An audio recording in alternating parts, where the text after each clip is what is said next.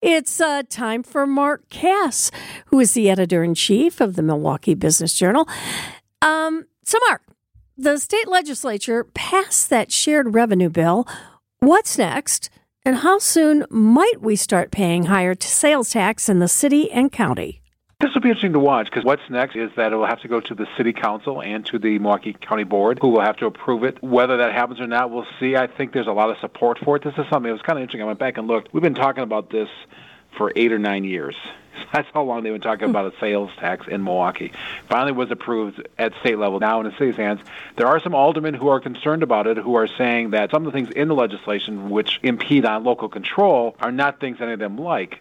But I think what they're missing on this is that that's not what they're going to be asked to approve. They're going to be asked to approve the sales tax increase in Milwaukee and in Milwaukee County. So no matter if they approve those sales things or not, all those regulations are still going into place because they come from the state. So here's a case where the city's looking for money. We've all read the stories about the need for the money, how it would be used, police, fire, EMS, and then obviously with the pension issues. Is there a chance to get this? Because if not, the alternatives are not good for the city if this money is not in place. So I think over time it will get approved. It'll just be a matter of when and how ugly it gets along the way. Ooh, well, speaking of the state legislature, I understand we're going to get more details this coming week on the Republican proposal to fund that maintenance and renovation work at AmFam yep. Field. They're saying they're going to have it on the governor's desk by Independence Day. What do you think is going to happen? This one, another interesting to watch, but I think it's going to include a number of things. One is going to include money paid every year by athletes who play in our state. And this is something you and I talked about when we wrote about it about a month ago, and that is about $12 million that's actually paid every year when all these athletes, whether it's somebody like LeBron James or others, they have to pay income taxes on this. I think now that the revenue thing has gone through the state legislature and the city and the county are getting more money, I think they're going to ask the city and county to ante up and to be part of this plan. I'm not sure how much, but I think that's something I've heard over and over again is that the impact is here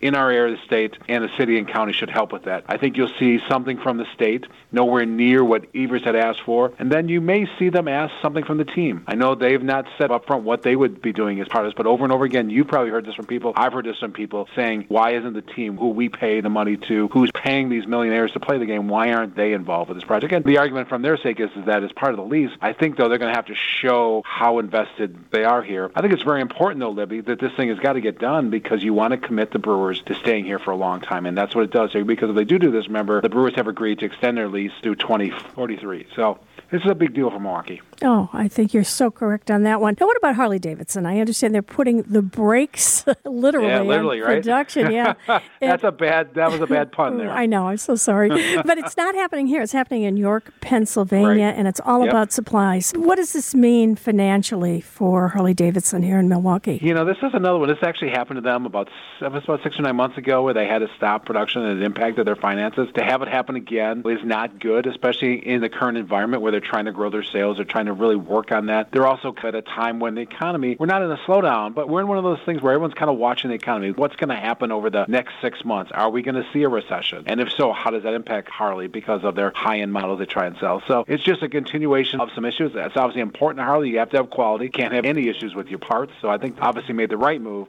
It's just be really interesting to watch what the impact is for them on revenue, which is so important right now. Say it isn't so, Mark.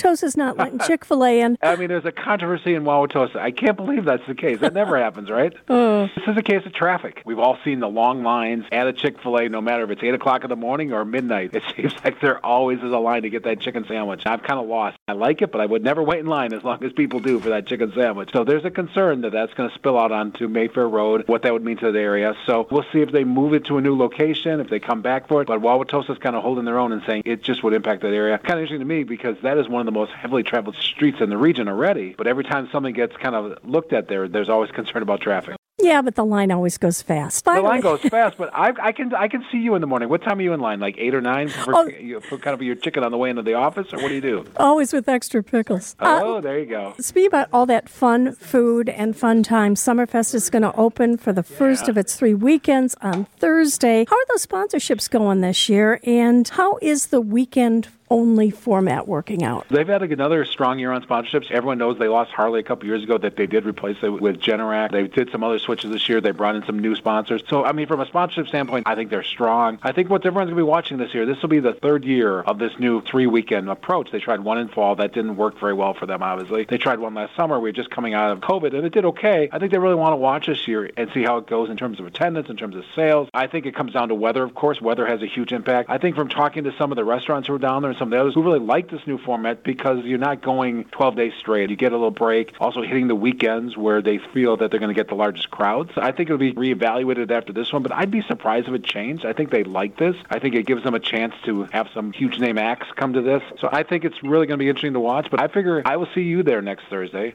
I'll see you there probably with a hot dog and a beer as you head to see who are you going to see, Libby? Who's your number one? You know, there's so many to choose from. How about you? I'm going to Styx. Huge fan of Styx. Oh. I'm going to see Sheryl Crow. And there's a couple others, but I know you'll be down there eating that hot dog and drinking one beer only, right? With my lighter on in the middle of all those encores. Hey, listen, Mark.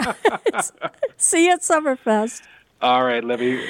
You have a great week. You too. Take care.